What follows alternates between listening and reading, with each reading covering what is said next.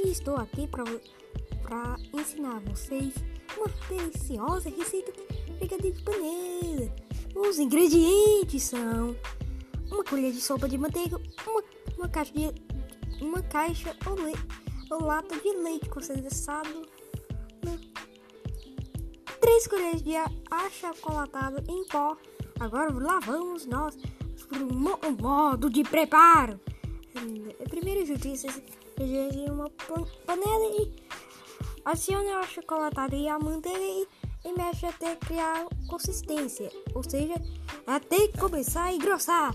Despeje tudo numa, numa vasilha de vidro e, e deve a geladeira. A, espere aproximadamente, aproximadamente 20, 20 minutos e está pronto. É só se deliciar. Espero que tenha gostado e, e até a próxima.